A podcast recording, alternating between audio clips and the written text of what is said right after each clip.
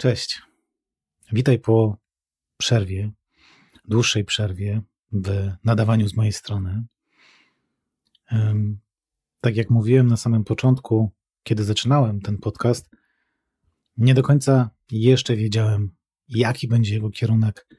Wiedziałem, że na pewno ma on służyć ludziom i na pewno ma zawierać w sobie wiedzę, informacje, materiały, które mogą komuś pomóc w życiu, pomóc znaleźć wiedzę, która wpłynie w pozytywny sposób na przebieg jego życia. Od pewnego czasu byłem sobie właśnie z zmianą, małą zmianą, a może nie taką małą, w aspekcie właśnie tego, tych moich nagrań, tego, tego projektu i odkryłem, że to, co naprawdę bardzo mocno mnie pociąga, co mnie intryguje, to pozyskiwanie wiedzy mającej wpływ na to, jak długo żyjemy i jaka jest jakość, ale jakość w kontekście sprawności i zdrowia na starość. Czyli od długiego czasu zawsze interesowały mnie właśnie rozmowy ze starszymi ludźmi, książki na ten temat i ciągle ta wiedza gdzieś tam mnie intryguje. Dlatego postanowiłem trochę skręcić i postanowiłem zmienić nazwę, aby to wszystko miało ręce i nogi i od teraz właśnie podcast będzie się nazywał Jak długo być zdrowym, a jego zadaniem będzie właśnie pozyskiwanie wiedzy w tym aspekcie, w aspekcie utrzymania sprawności na starość, w dorosłym życiu, a potem właśnie na starość oraz uniknięcia tych przewlekłych chorób, unikania problemów ze stawami, zapadanie na cukrzycę, udary, zawały i wiele, wiele innych, tak? Choroby typu Alzheimer, demencja, to wszystko nierzadko okazuje się, ma swój wspólny początek i im bardziej się w to zagłębiamy i chcemy się w to zagłębić, tym bardziej okazuje się to ciekawe, fascynujące i potwierdza się właśnie to, co powiedziałem.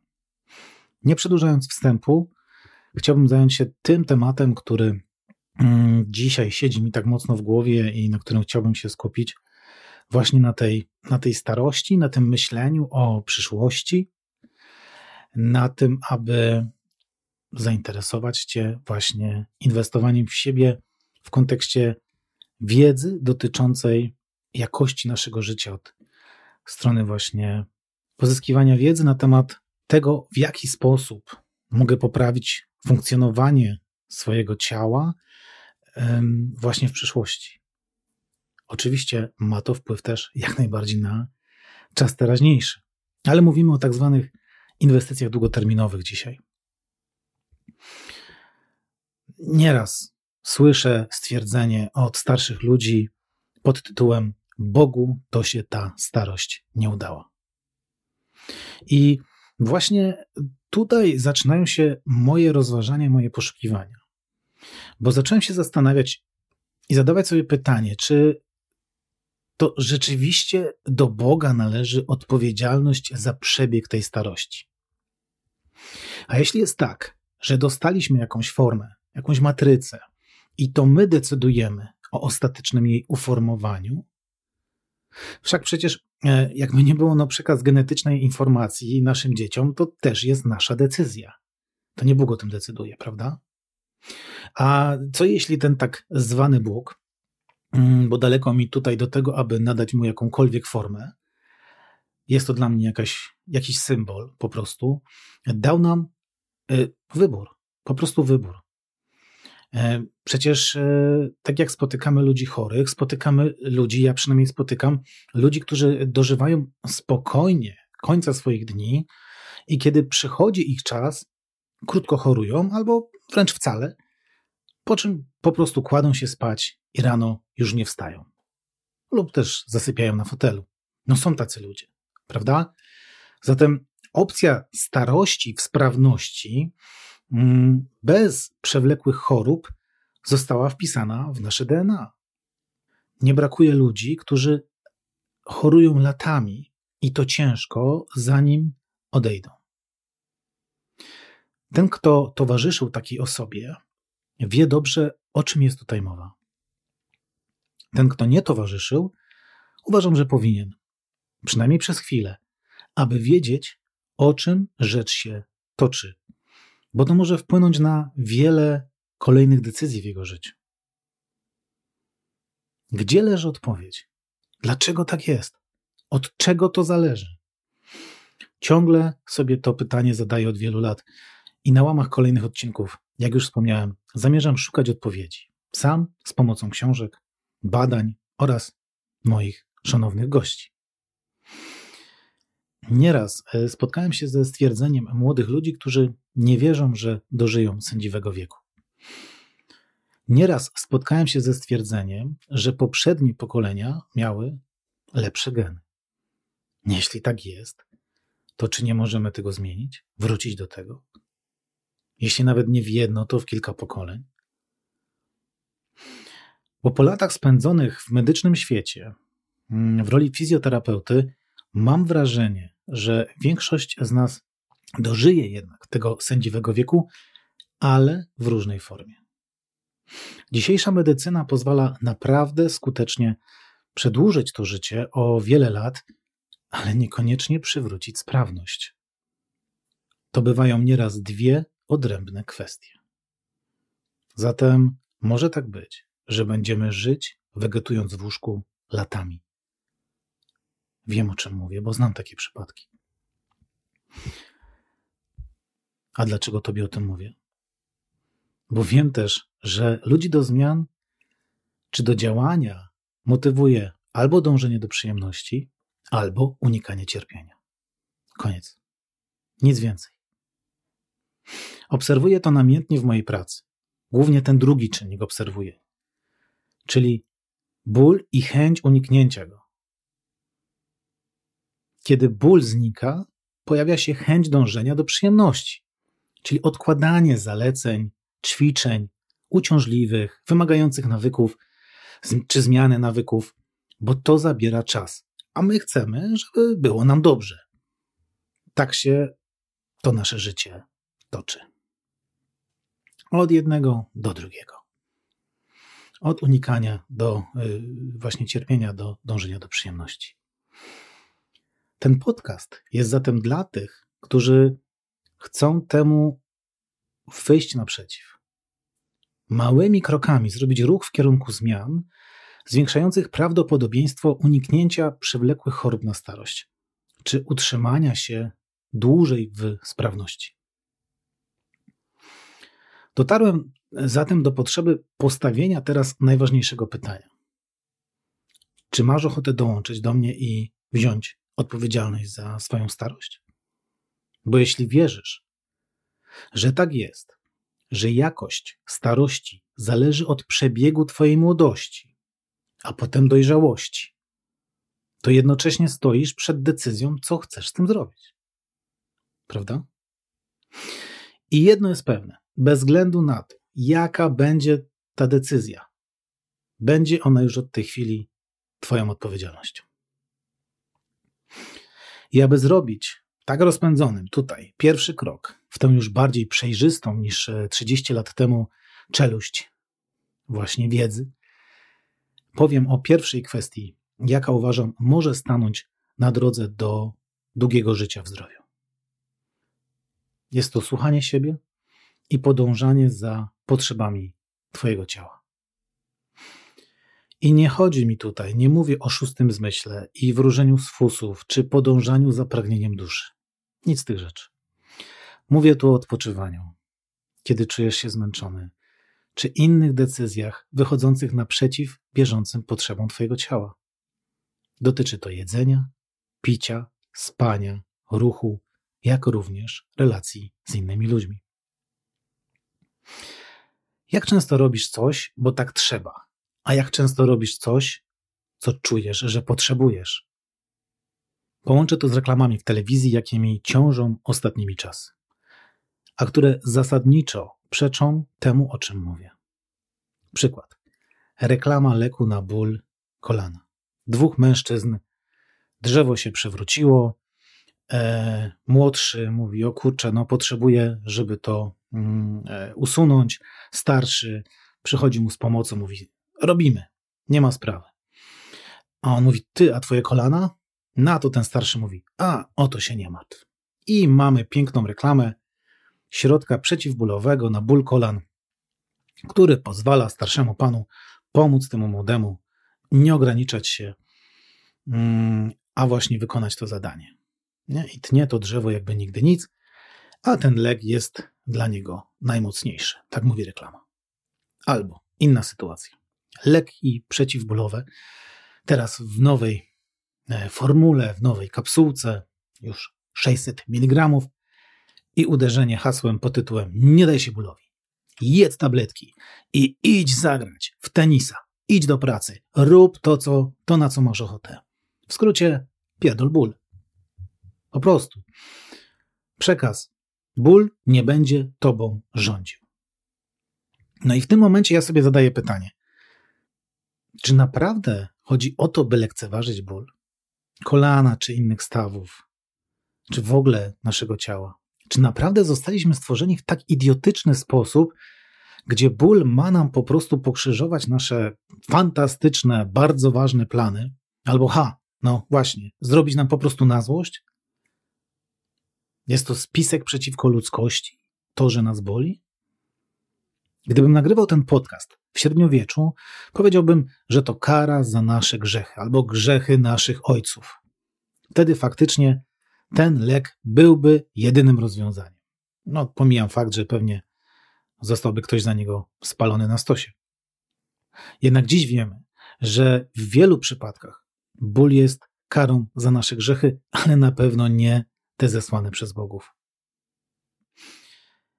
Ból, do którego często się odnoszę i będę się jeszcze tu odnosił, ma charakter informacyjny i wszelkie jego ignorowanie zostanie okupione zapłaceniem za to swojej ceny. Jeśli nie od razu, to z terminem odroczonej płatności. Na zasadzie ziarnko do ziarnka. I tak przez trzydzieści lat zbiera się miarka. I nie chodzi bezpośrednio o skutki brania leków przeciwbólowych, e, czyli wpływ na żołądek, wpływ na, na wątroby. Ja nie o tym mówię. Mówię o ignorowaniu sygnałów, jakie daje nam ciało. Idę dalej.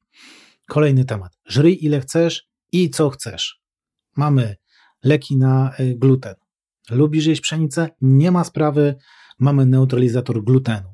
E, lubisz pić mleko krowie, e, ale jesteś wrażliwy na laktozę? Nie ma sprawy. Możesz kupić mleko bez laktozy albo mamy jakieś odpowiednie specyfikę. Sytuacja ze sklepu. Stoję sobie w sklepie mięsnym.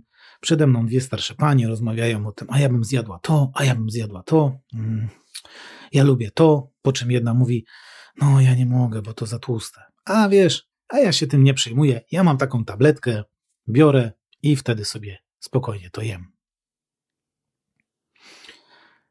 I to jest dla mnie ta sama historia, co z bólem. Czy należy ignorować nietolerancje pokarmowe lub się obżerać i brać leki na wzdęcia?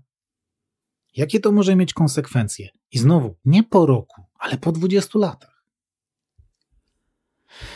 I nie wiem, może powiesz, że ciebie to nie dotyczy.